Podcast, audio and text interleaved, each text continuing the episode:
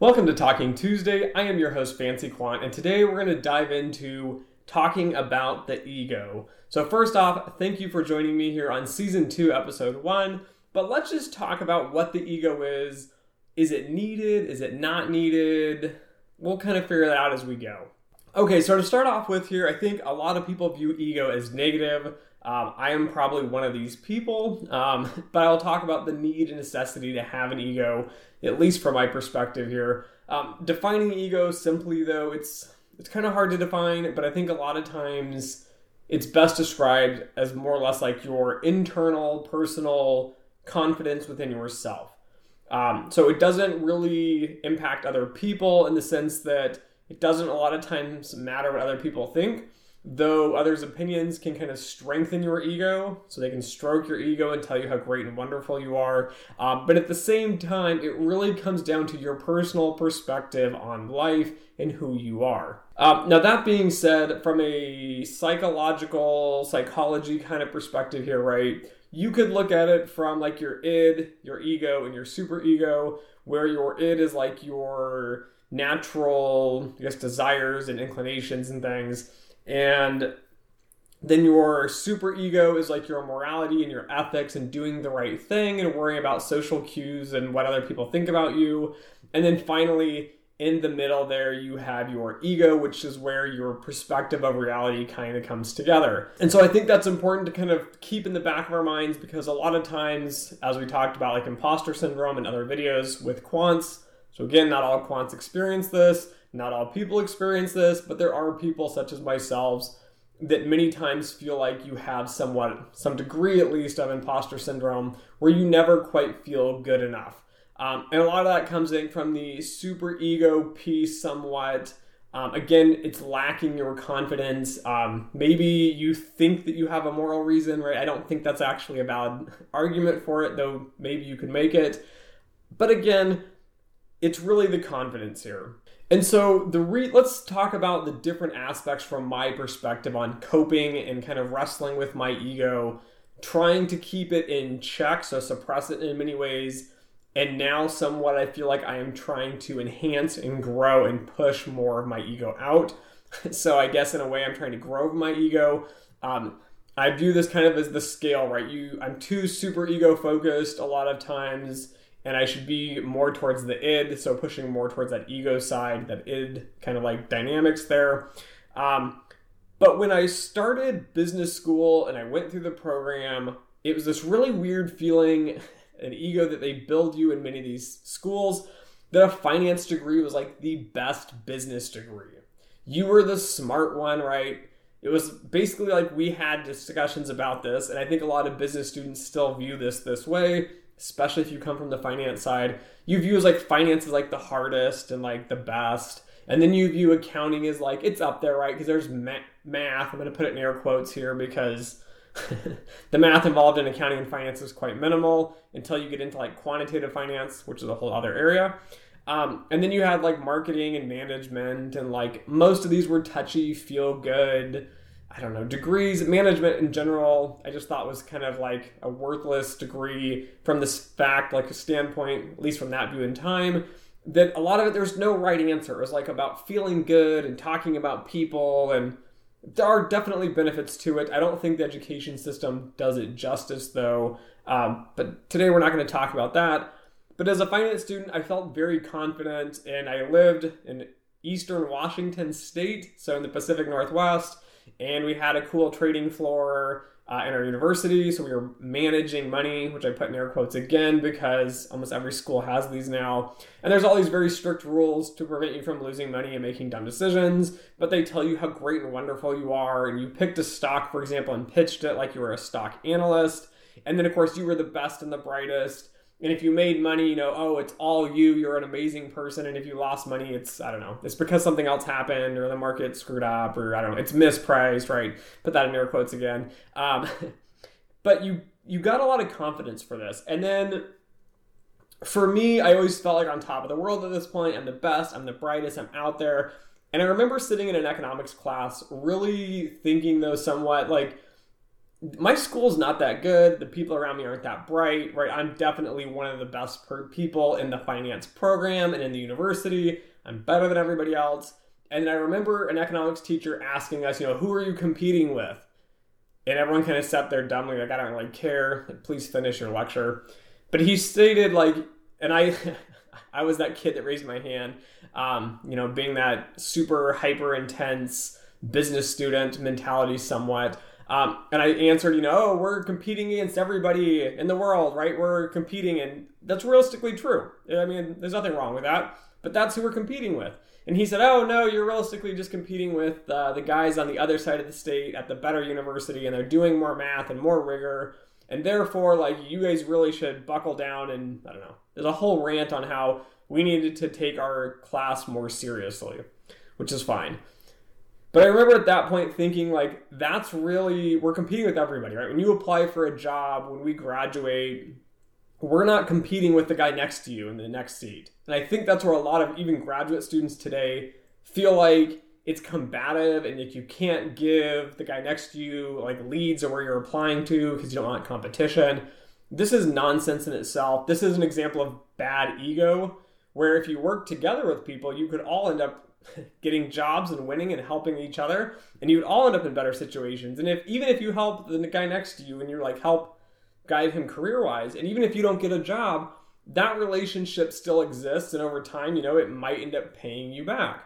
And again this ego here gets in the way where you start having this mentality that the world is very competitive which it is but at the same time you start thinking you're the best like you're the winner you're the guy that's going to make it all happen.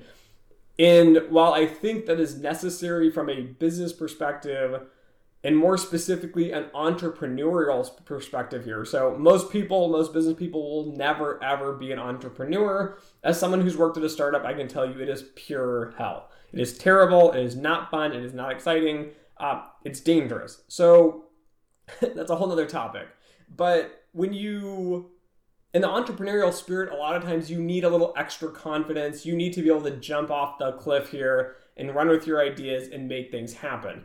Where this comes into being a problem is that when you have a well defined business, so let's say you get the business up and running and it's going, and then you're taking all these risks to get it there and you make it, and you're a big corporation or you're somewhat successful in your own realm, right? If you keep taking really risky bets a lot of times, eventually you're going to run out of luck or you're going to run out of intelligence or you're going to be overconfident when you shouldn't be.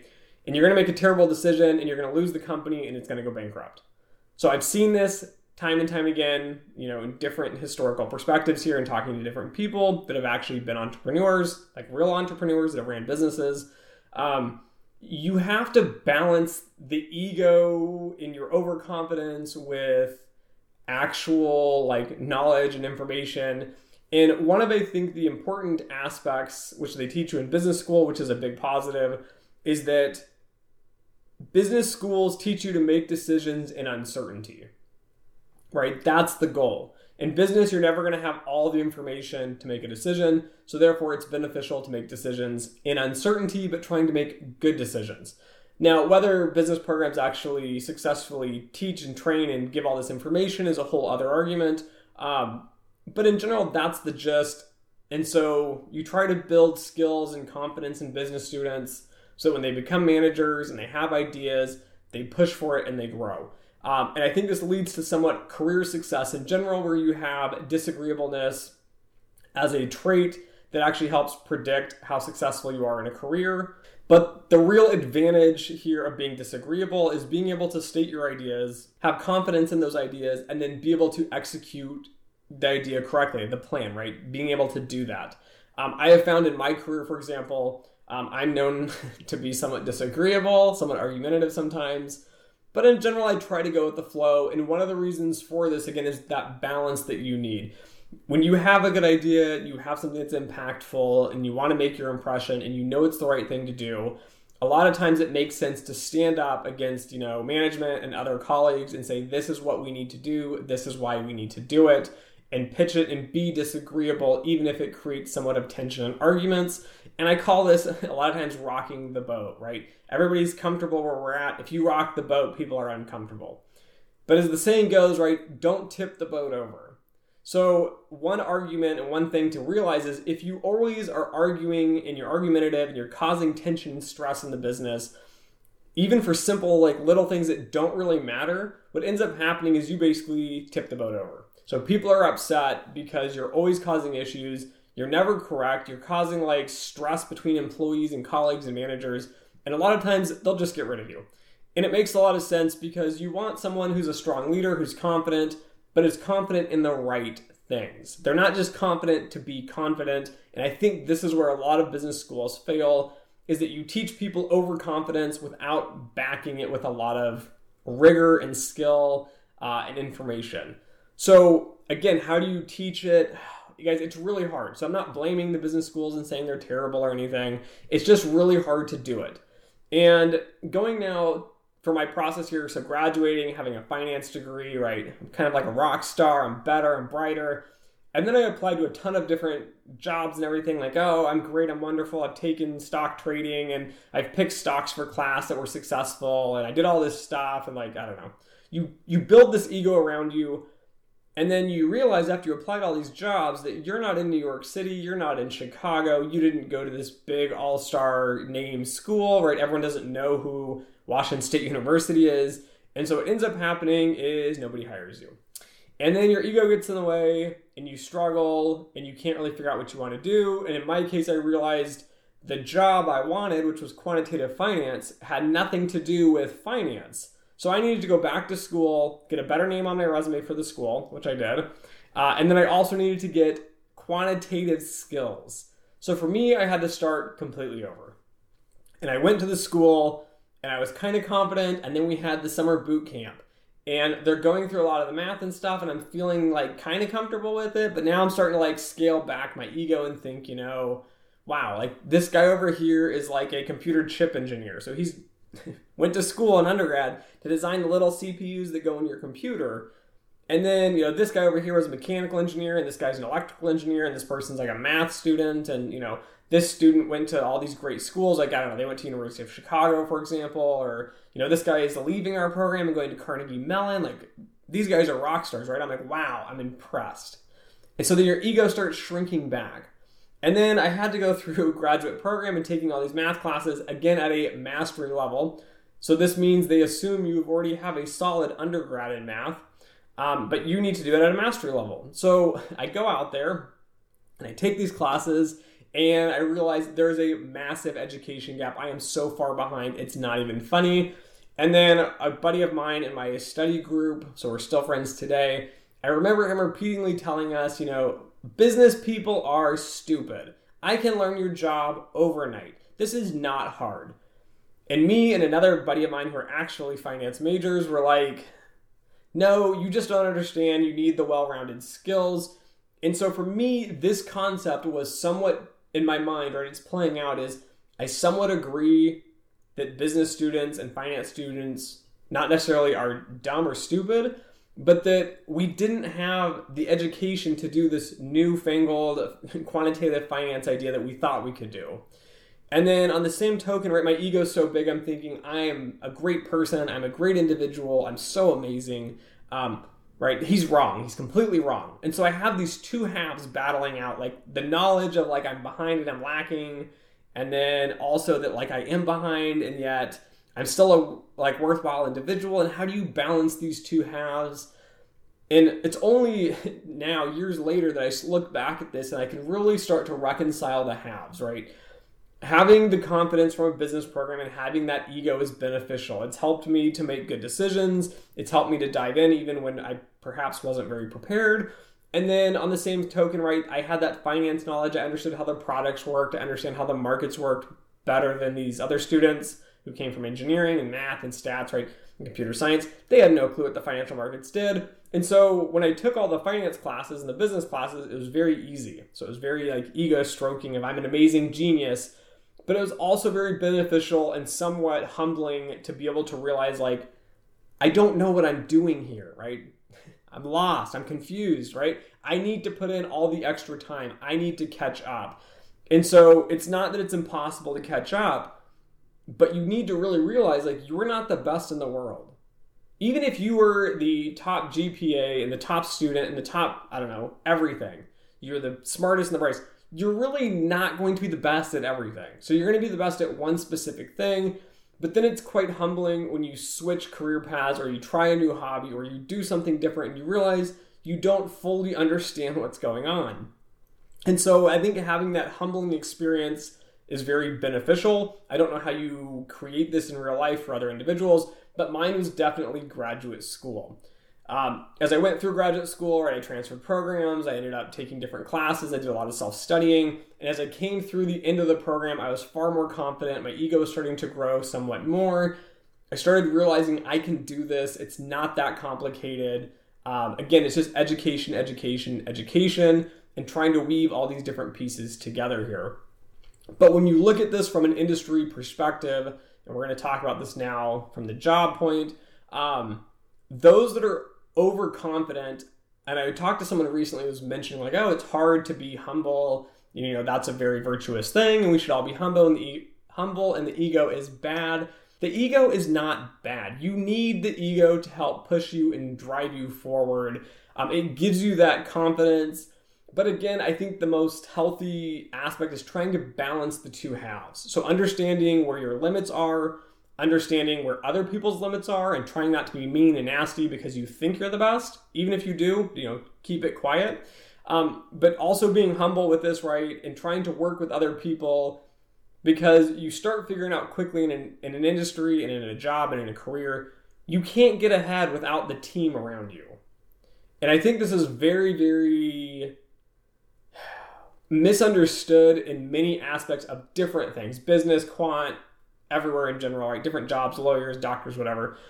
You end up in this point where you think that you are the winner. And I think a lot of people that work in trading or want to work in trading, they think that somehow they are so smart and they are the best person and they are going to win and they're going to do it by themselves and they're going to make their own money and the world's going to help them because they're just so smart and they're better than everybody. These people are nutbags and you lose everything because the secret here is when you look at these big trading firms, they've got a guy that's a mathematician or a quant, and he is excellent. He is one of the best. And then the guy next to him is a tech, computer science expert or a hardware expert, and they can operate and do amazing things on the computer science side far better than you can do. And then the next guy, right, let's say he's a manager, he knows the markets, he's looking at different things he's going to outmanage the team. And then you're going to have a, like a statistician, like you're going to have all these people. As one individual, you can't be the best at everything, and this is how you build successful companies and teams and careers is you have to surround yourself with excellent people that are the best in very specialized fields and then you need someone to bring it together. You need that business person a lot of times to bring together the management style, bring together the team, and utilize and optimize all the pieces efficiently. Now, getting this to happen is very challenging, but you have to realize, as an, I think trading in general is a really good experience because it crushes the souls of many people, and you realize you're not that smart. You need the team around you. You need to trade at a very optimal level here. Um, but again, in the industry, it's hard, I think, sometimes to check that ego, um, especially if you're in a lot of these quant firms, because you might be the best mathematician on the team. But again, having that team educating and bringing people with you is a very important aspect. Um, now, that being said, here, right, the hard part about managing an ego when you start progressing through a career and doing better, especially if you're younger or you know you're the best at this role or whatever there's all kinds of, I guess, scenarios you could think about here from banking and trading and just jobs in general. Sometimes you want to stand up and you want to be like, I am the best, you know, like basically I owned you on this, like you should do what I tell you to do. Because it's hard to get people to work with you a lot of times, and it's hard if you are right and people don't listen. And so you have that ego. But again, the struggle here is being confident enough to speak up and say, I don't agree with what we're doing. I think we should do this differently. This is why. Um, being able to do that is important, and you're not going to get ahead in a career if you're not somewhat disagreeable and you don't have that confidence to move forward. But at the same time, what's very, very risky is when you have people that have overconfidence like this and they are telling you to do things and they don't have actual backing or information to go off of. And yes, this sounds kind of shocking to some people, But everywhere I've been in life, you find this. There's always someone that's over cocky, overconfident. These people are vast risks in life in general. And in banking and finance, these people are essentially like toxic. Because what ends up happening is they come in, they rock the boat, they make decisions, they get people on board, and they take you down this terrible path. And financial crises come because they didn't think things through and make educated kind of guesses or like structures and modeling and put teams in place to reduce risk right? They're so confident, they're so cocky, they know everything. And when it blows up, a lot of times they walk scotch free or they lose their job, right? In air quotes, like it's not a big, it's really not that big of a deal in many cases. And then they go work somewhere else. But balancing that ego here and being right and rocking the boat and stepping forward is a mandatory requirement to be successful at almost anything in life. So, on one hand, you want the little bit of ego, you want to have confidence, you want to get involved.